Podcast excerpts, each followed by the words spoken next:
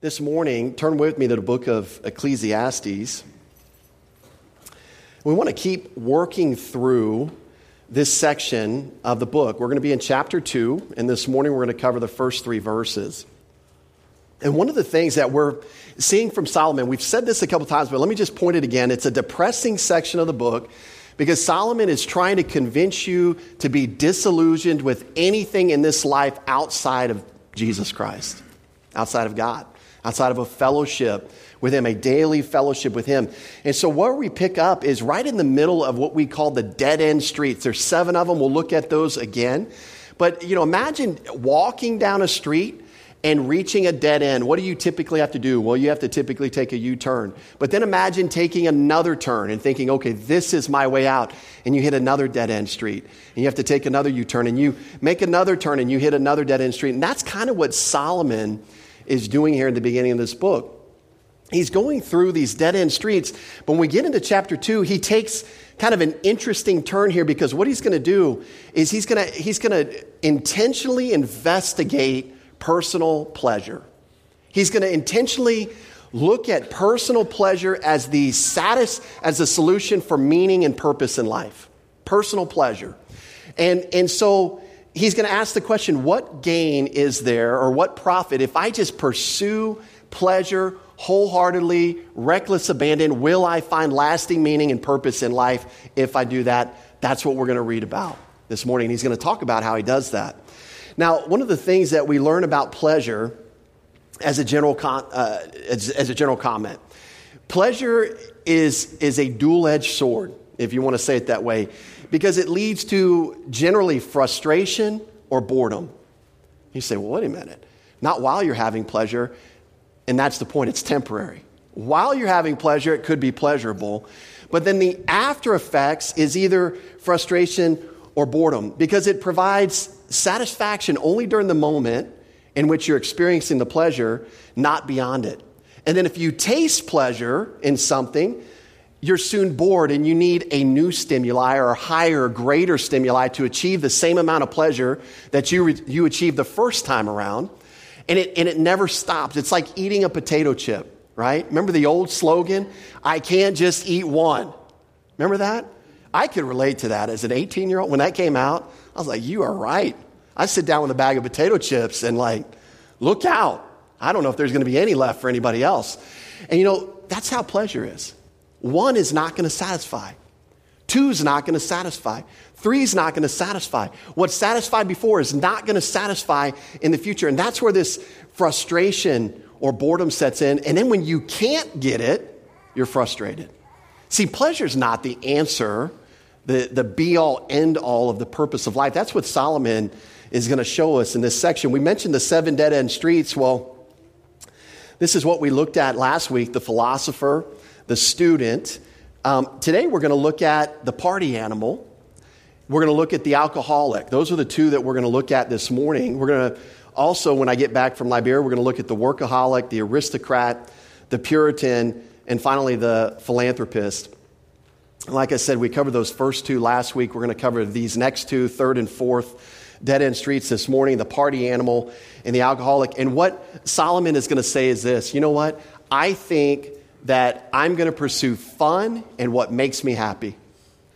And you know what? There are millions, I'd say billions, of people on this planet that subscribe to that philosophy of life.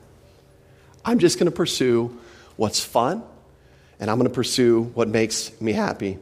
And you know what? The, the primary purpose of their life becomes about being having fun and being happy. And you know the problem with that is this Let's just put a little realism into that philosophy. See, in order to be happy, you have to have perfect circumstances. Now, anybody in here ever lived a day on this earth? Anybody? Anybody? How often do perfect circumstances happen? Not very often. Sometimes that's true. In fact, we spend most of our life, we spend most of our prayer time even trying to clear out uncomfortable circumstances. We spend most of our life trying to prevent or insulate ourselves from unpleasant circumstances. That's what our life is all about a lot of the time if we're honest with ourselves.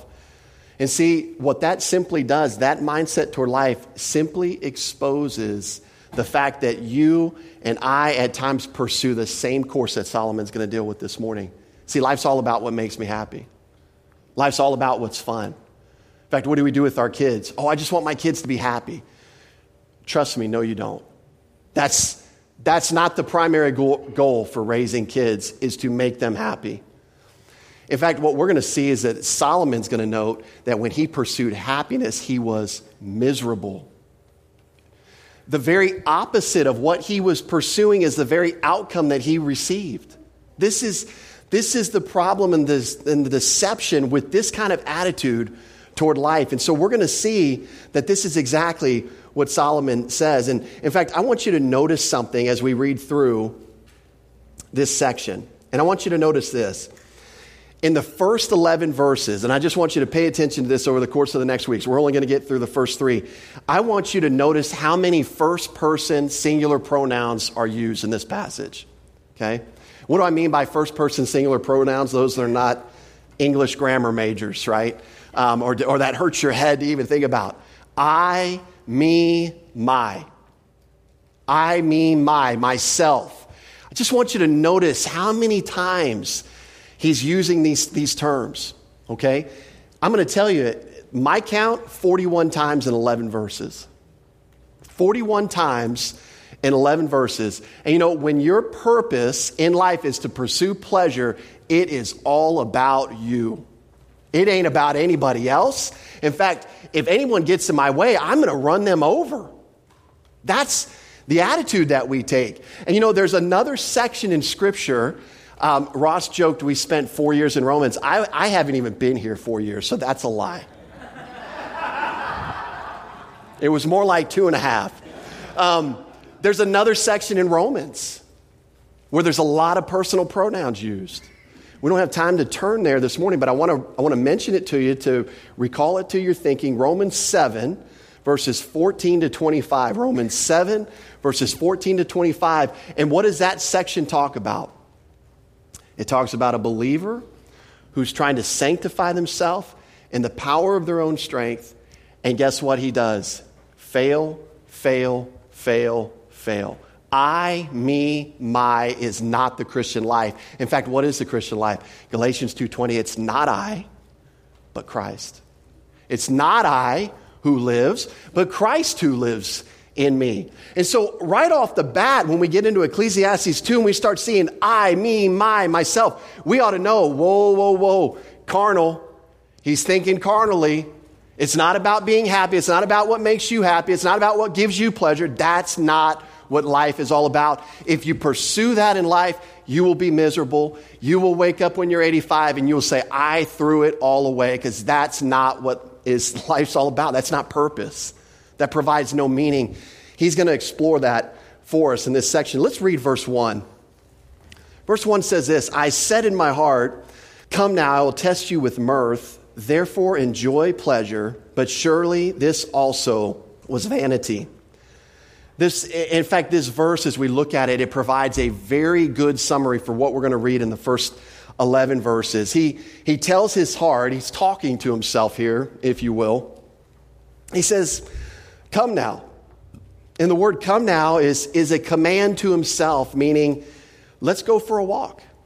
Let's, you might, you might say it this way, let's go for a stroll. Let's take this, let's try it out. Let's take this for a test drive. Let's take this investigation and let's take these ideas and let's put them to the test and let's walk that path. And you know what? Solomon did just this. This is exactly what he did. I will test you with mirth. And he goes and takes this stroll. In fact, that's the first thing that he says to his heart. He wants to test his heart with mirth, or you might say pleasure.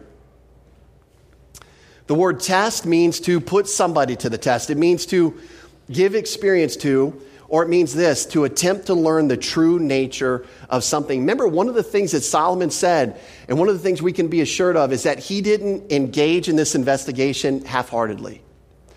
Remember he, the, the imagery of, of lifting up every rock, and then after lifting up every rock, looking at it from every different angle? That's the type of intense investigation that he put into this. It wasn't a guy that just said, Oh, yeah, I'm going to go to Chuck E. Cheese on Saturday and let's see how this mirth and pleasure works out. Which, by the way, parents of young kids, that is not a fun day. Okay? That's fun for the kids, not for you. You end up losing a lot of money and digging stuff, anyways, out of their clothes for, for months, you know? So it's just not a good experience. But it, it wasn't just like one day, let me go try to have fun. This was like, I'm going to devote every second of my day pursuing this from every different angle. And if you read about the life of Solomon, you see this exactly. He did. He, per- I mean, we're getting under the hood. We're getting in his mind as to how he was thinking when he was living out this biographical sketch that we read about in, in 1 Kings and, and, and so on, in those historical books there in the Old Testament. Now, in this case, what is he testing? Well, he's testing his own heart. He's going to push this experiment to the limits. There's a, there's a stem in the Hebrew, the Piel stem, it's an intensified stem. That's what he uses here. I'm pushing this investigation to the limits. In fact, he's going to pursue pleasure with reckless abandon, we might say. Nothing's going to hold him back. And when you're the wealthiest person on earth, you're the wisest person on earth, guess what? Nothing can hold you back. You can get anything you want. Anything you want, anytime you want, any way you want. It's, it was the Burger King of the Old Testament. You just, he got it his way. Any way he wanted it, it was his. And that's what he's trying to communicate here. So, what's he going to test his heart with? Well, he, he calls it mirth, or it's translated mirth. It means joy, gladness, delight, a feeling or attitude of joyful happiness or cheerfulness. We might just say he's going to pursue everything he can think of to make himself happy. Whatever he determines will make him happy, that's what he's going for. And he's going to pursue it with reckless abandon.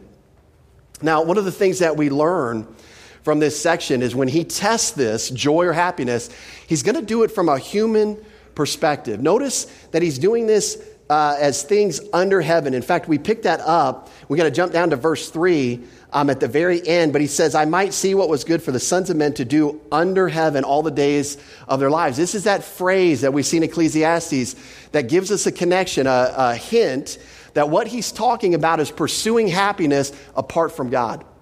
Where, where God's not even joined or conjoined in his thinking, he's trying to figure it out life under the sun, life on earth apart from God. That's when he uses that phrase, under heaven. And so he's going to pursue happiness involving only things that are under heaven. And we're going to see how that works out for him. Many people pursue this very thing. Uh, we talked about this probably, if I had to guess, and I'm not an expert by any means, I would say it's in the billions of people. There's 7 billion people on planet Earth. I would guess that this pursuit of individual human beings is in the billions, saved or unsaved. Saved or unsaved. Because this is a carnal way of thinking. This is exactly the way an unsaved person thinks because they don't have the Spirit of God indwelling them. They don't have a new nature. They haven't been born again or even have the option to think differently. But even saved people who walk according to the flesh will think this way. And that's why many of us have bought more into the American dream than we bought into God's dream for a spiritual believer. We think that success is, is in all the measurables in life. And what we realize is success is not there. Success is measured internally as one is relating rightly with the Lord more consistently today than they were yesterday, and more consistently this moment than I was two moments ago. That's success where you have an internal fellowship with the Lord of the earth, the Lord of the universe.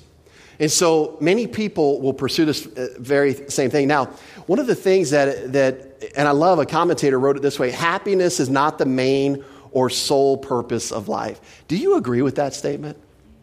I, I think that in some groups, you might even have people that don't agree with that statement.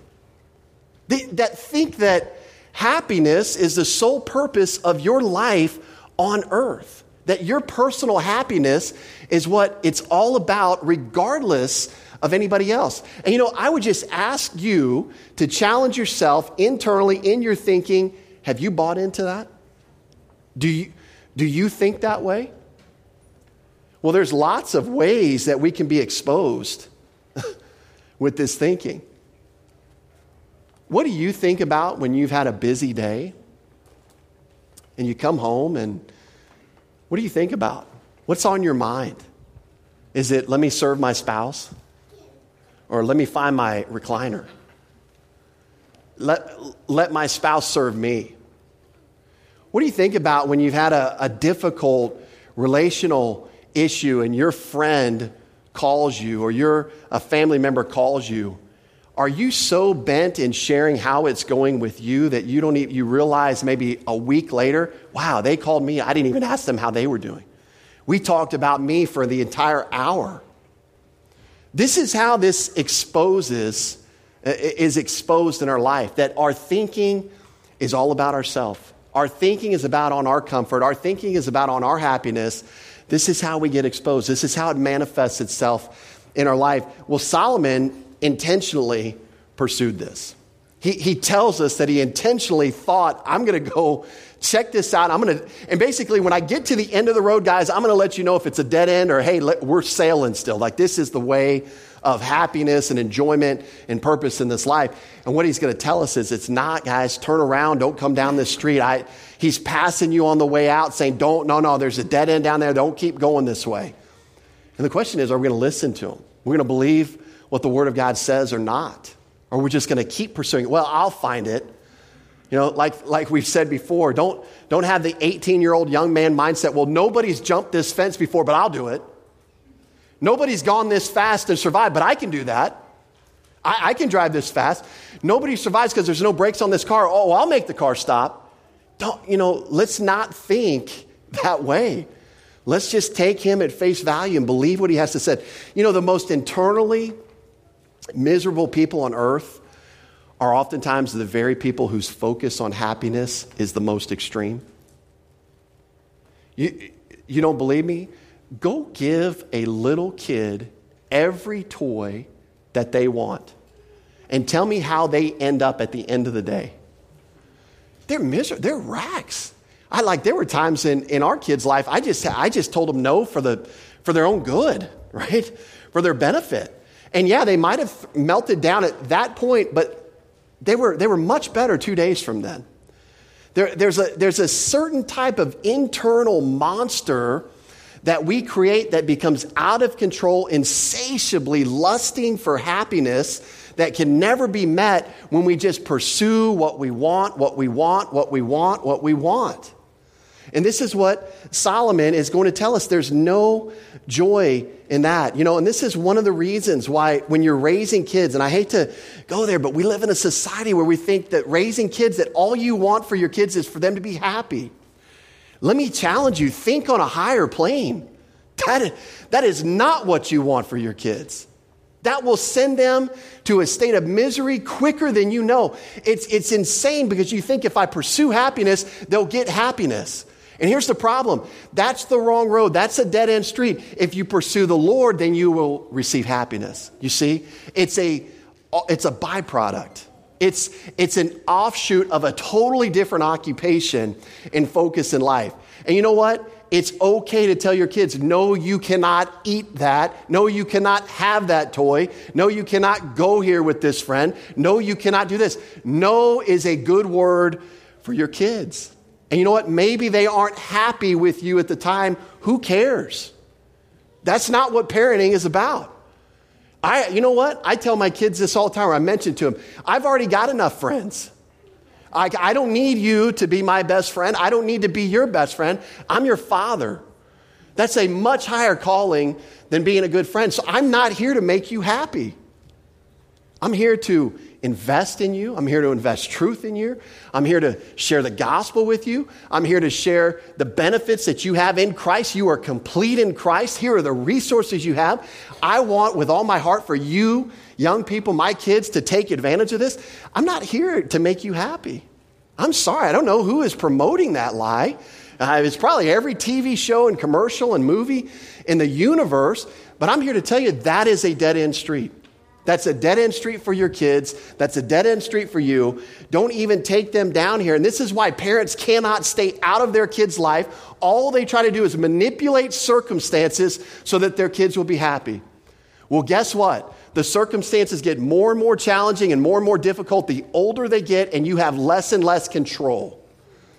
So, you talk about setting yourself up for frustration in life as a parent. Don't train yourself to do that right now. If you've got young people at home, if you've got older people at a house, you know exactly what we're talking about because it gets more complicated. Life becomes more difficult. Circumstances become more out of your control. It's real easy when a coach isn't playing your child and you can go yell at the coach and manipulate him in such a way that he starts playing your child. That's easy. You can manipulate a teacher that doesn't give your child a good grade. That's easy. You can do all of these things. You can even step into situations where these three kids are not treating your kid okay. So I'm going to go lecture these three kids. That's easy. But you know what? Why not teach them how to deal with trials instead of fixing all their circumstances? That might actually go somewhere. That actually might be an investment that pays returns, and yet trying, trying to clear out the way. You are not Moses in the Red Sea of circumstances for your child, right? We're not trying to split this thing for them so they have they're going through on dry ground. That's not the goal of parenting. That's not the goal of life either. In fact, what produces spiritual growth when it comes to trials? Those of you that know the passages in the Bible that talk about dealing with trials, really fascinating word. And I know it's, it's, it's the P word. It's a bad P word. It's patience, right? They always, you always joke, like, don't pray for patience. You might, you know, get run over by a truck or something. You know, but, but patience. And patience simply means this to remain under. That's all it means. Learning patience in trials will grow you spiritually because you're forced to depend on the Lord in ways that you would never depend on Him if you didn't have those circumstances. And see, notice all, uh, and, and, I'm and I'm criticizing myself here. This isn't a criticism of anybody else. Trust me. I got if I'm pointing one out, four. You've heard that, right? Four coming back. Um, Here's the deal with trials most of our prayer requests involve, Lord, move the trial.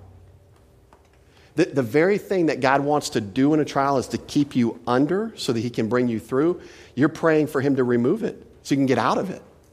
Isn't that ironic?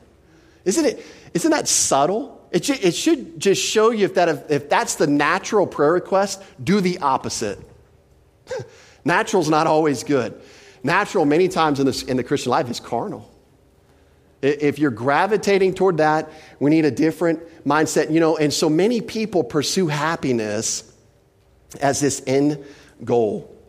By the way, for those who are caught up in this pursuit, pay close attention. It doesn't end well.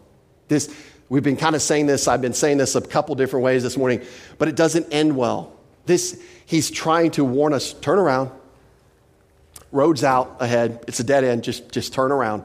Don't go and pursue this route. And so he says, enjoy to, to his heart. He says, enjoy what you perceive as good or pleasurable. Just do it. Have it your own way. In other words, nothing could stop him.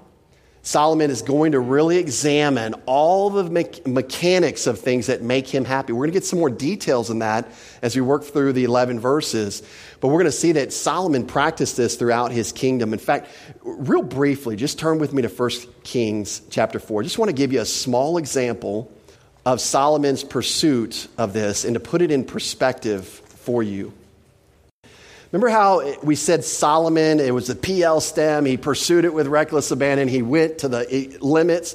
Let me just read you an example of this in 1 Kings chapter 4, verses 20 through 23. It says this Judah and Israel were as numerous as the sand by the sea in multitude, eating and drinking and rejoicing. And so Solomon reigned over all the kingdoms from the river to the land of the Philistines as far as the border of Egypt. They brought tribute and served Solomon all the days of his life. Now, Solomon, Solomon's provision for one day. Now, what I'm about to read to you, it's not going to make any sense. I'm going to put it in perspective here. But I just want you to pay attention. This is his provision for one day. one day, okay? So let's read through it.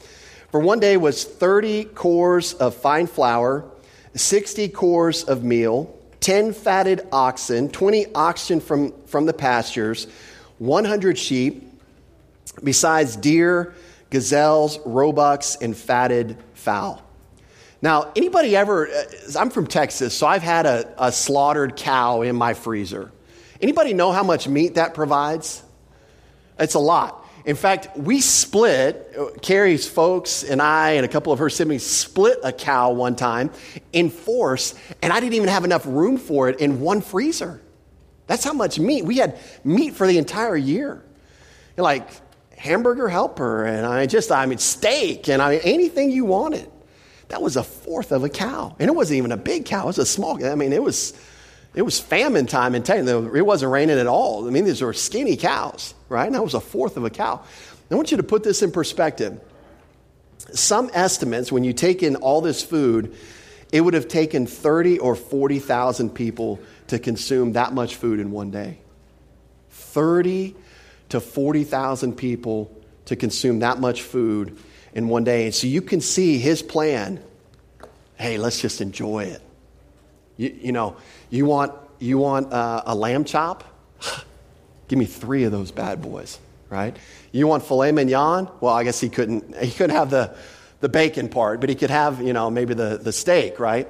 Um, and, and he just, they just filled themselves. That was just one example with food of, of seeking pleasure. And so you kind of get this picture.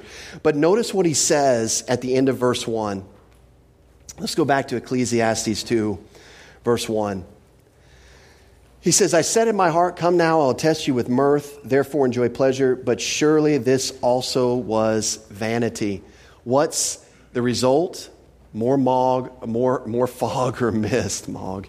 More fog or mist. Remember, vanity just means that, that mist. You're, you're, trying to, you're trying to grab this mist and get your, your arms around it. He, he can't make sense of this. So, this also was vanity. And, and not only is it vanity, but he uses this word, but surely. See that, that kind of that transition? He says, but surely, and it's, it's in the Hebrew what's called a demonstrative interjection. It's like putting an exclamation point on this phrase.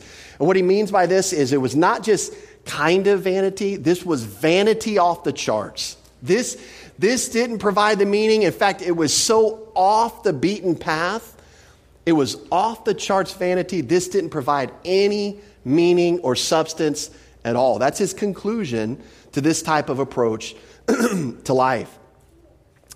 In fact, only to pursue what you want to uh, and what you enjoy as pleasurable is vanity.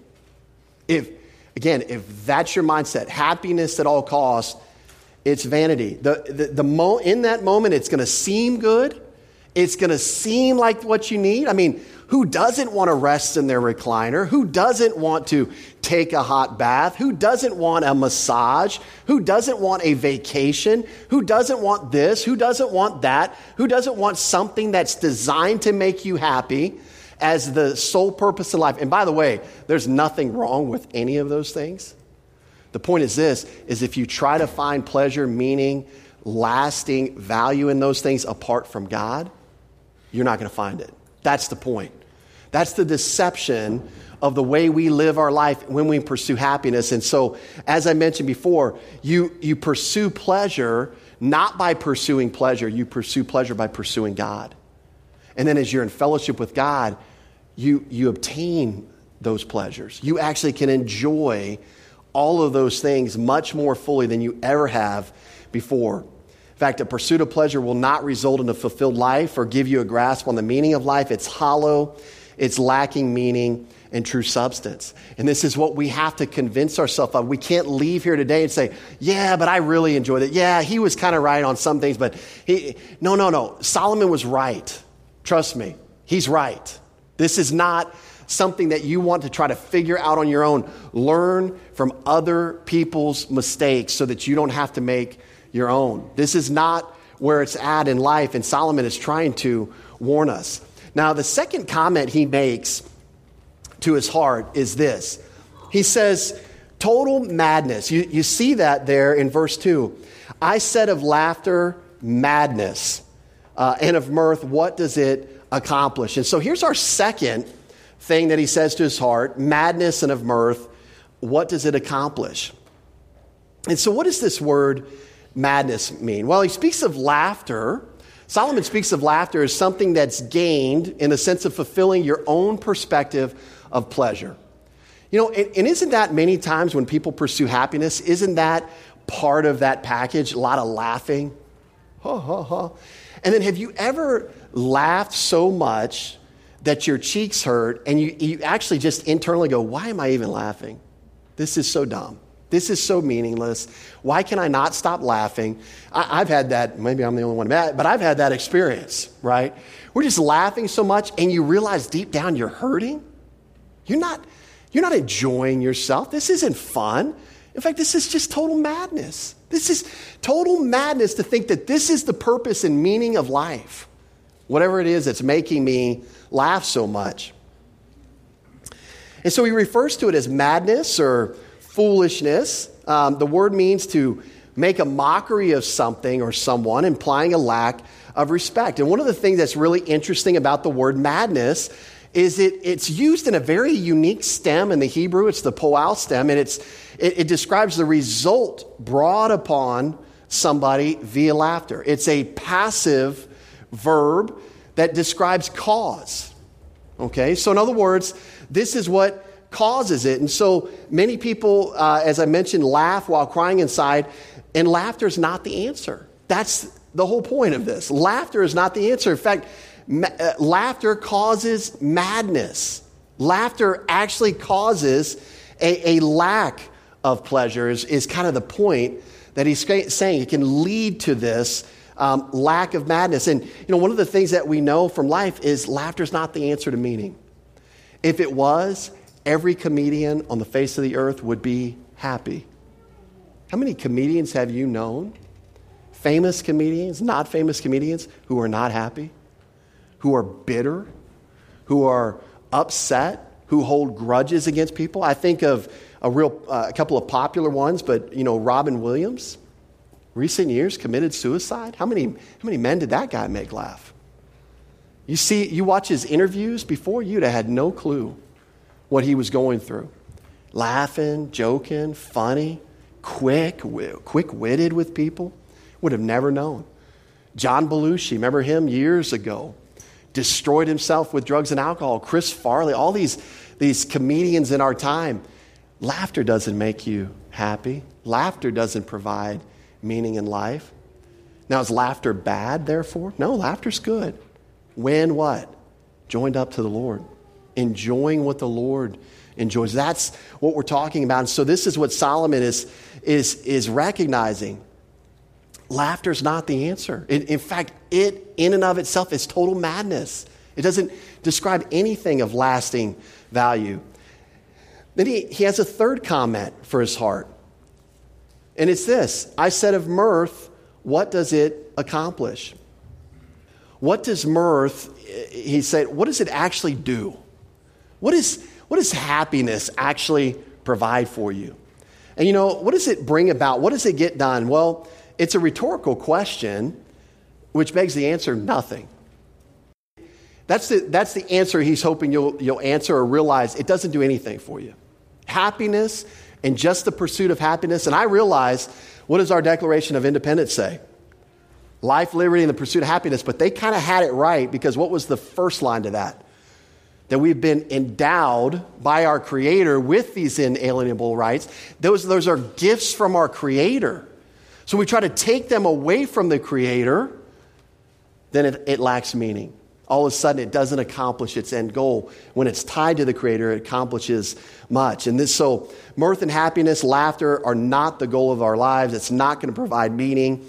Um, and, and, you know, one of the things that's interesting is, is you can be assured that Solomon, while he was engaged in all this, was having some level of fun. See, we're not, we're not saying that pursuit of pleasure doesn't result in some pleasure. Don't mishear me, it does sometimes sin is fun. Now, I know that's not a good thing to preach, right? But, but let's be honest, that's why we do it. There's a level of enjoyment that we get out of it. The problem is we don't see the strings attached generally to it. That's our problem. Because sin always has a consequence. What's the consequence of sin? Death. Death. Now, Praise God, we don't have to face the eternal death that Jesus died for us and took upon himself. We'll never have to face that if you put your faith in Jesus Christ. But you can face death in your life. You can face a death like existence. This may explain why relationships in your life are torn apart, that you leave a wake, a destructive wake, everywhere you touch and every person you come in contact with. It might be a result of sin. There's a consequence to sin. It, it comes in, in ways that we can't even explain irritation, agitation, uh, you know, anger towards somebody that doesn't even deserve it, right? Hey, can you take the trash out? I'm tired of you. Whoa. I didn't know trash was like that important to you. Hey, can you, when you put your dish near the sink, can you just put it into the sink, like six inches, move it over? I can't believe you are so ungrateful. What? It's a dish in the sink. Like, what? Why are you exploding? Well, it's because you're walking according to the flesh. There's consequences for that. That's why you're so irritated about a, can I say, a stupid cup on the stupid counter that goes into the stupid sink. What's the big deal? Well, the big deal is you're carnal. That's the big deal. When you're carnal, life gets overwhelming really quickly. Life's not overwhelming. That's a cup, that's a counter, that's the sink. Hey, easy. Give me something hard. That's like two plus two. If you're getting overwhelmed by two plus two in life, it just, it just reveals that you're carnal. It reveals that you're not resting in the Lord. Those are the kind of things that expose the way that we're thinking. You know, one of the things that um, we can see about mirth and happiness, eh, you can enjoy pleasure and laugh all you want. The point is this when it comes to grasping the true meaning of life and feeling like you've got gotten purpose and meaning, it won't be there for you. That's the whole point. Dead end street, turn around, flip around quickly. And so, um, as we get into verse 3, we want to look at some specifics now. He's going to give us a very specific investigation that he gives, and it involves um, alcohol. Verse 3 says this I searched in my heart how to gratify my flesh with wine while guiding my heart with wisdom, how to lay hold on folly till I might see uh, what was good for the sons of men to do under heaven all the days of their lives. And so this is his first search. And, we, and he says he's going to search in his heart how to gratify his flesh with wine. Okay, so a very specific search now as it relates to mirth, happiness, and he's going to do it through alcohol. You know, many people approach life this way.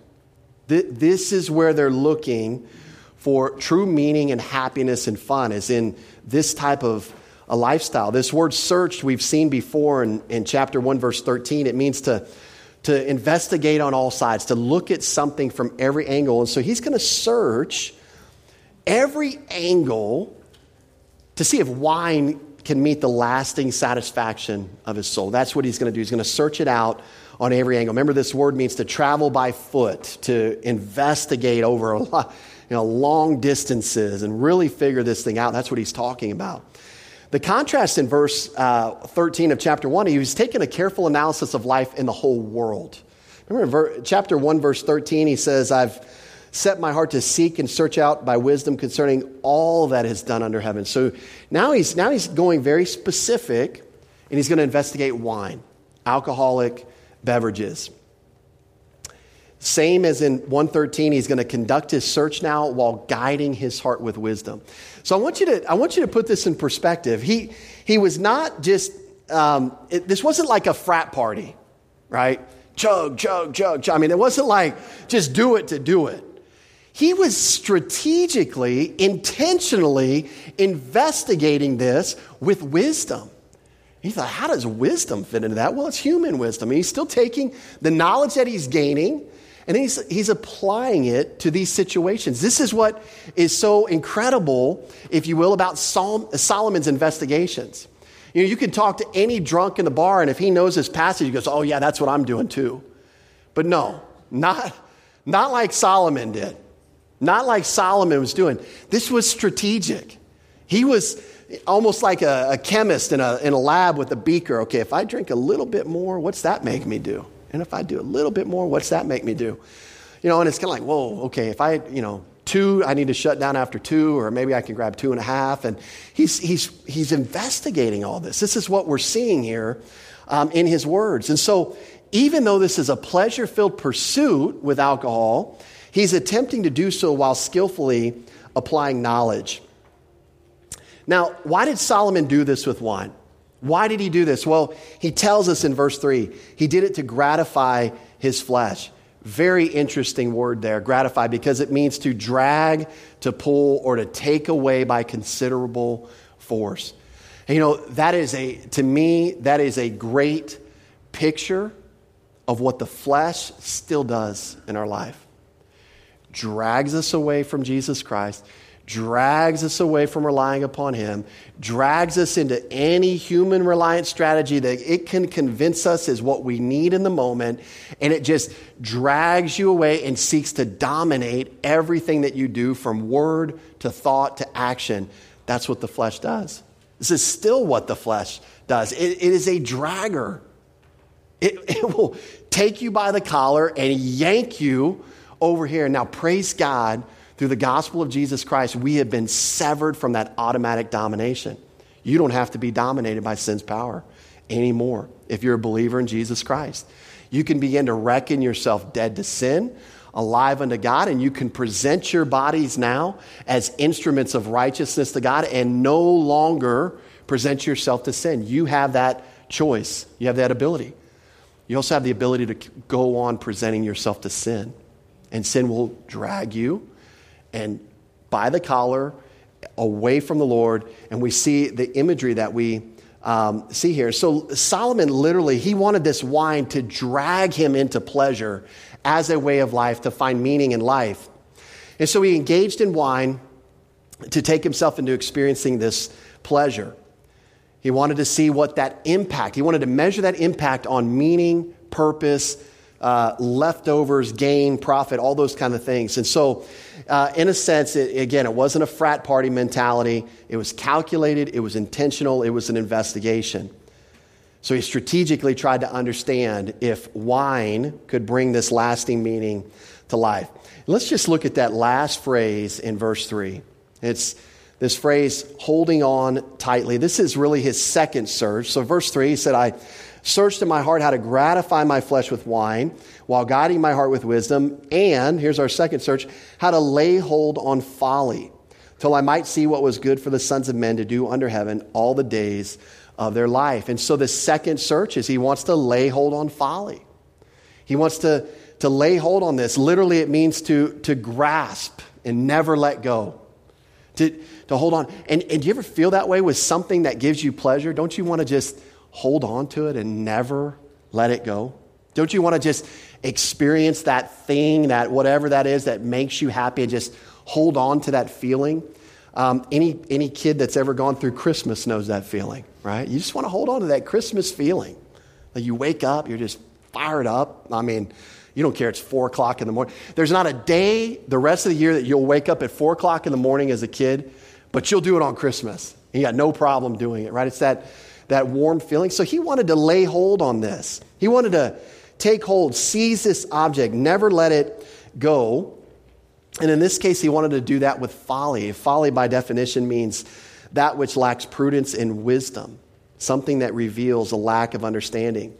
And again, this was a thorough inquiry. He investigated, he investigated all the potential merits of folly. This is what he wanted to do. He wanted to hold on to that and see if this also could provide a, uh, some meaning in life. Now, the word folly here is probably synonymous with what we were just talking about. Probably goes with this gratifying uh, his flesh with mine. There's a lot of frivolous entertainment that's associated with alcohol, dancing, singing, uh, karaoke, right? All sorts of things. So this is kind of that frivolous type of stuff that he's talking about here. And you say, well, maybe, maybe if I hold on to this, this will provide meaning and lasting purpose in life.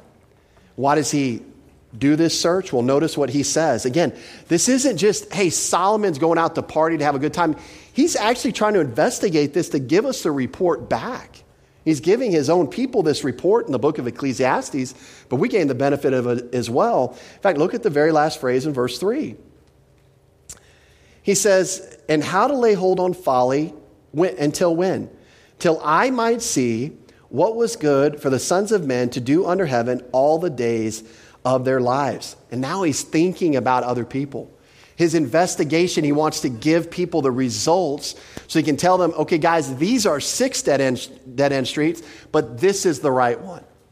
The problem is, is all the streets that he investigates under the sun are all dead end streets.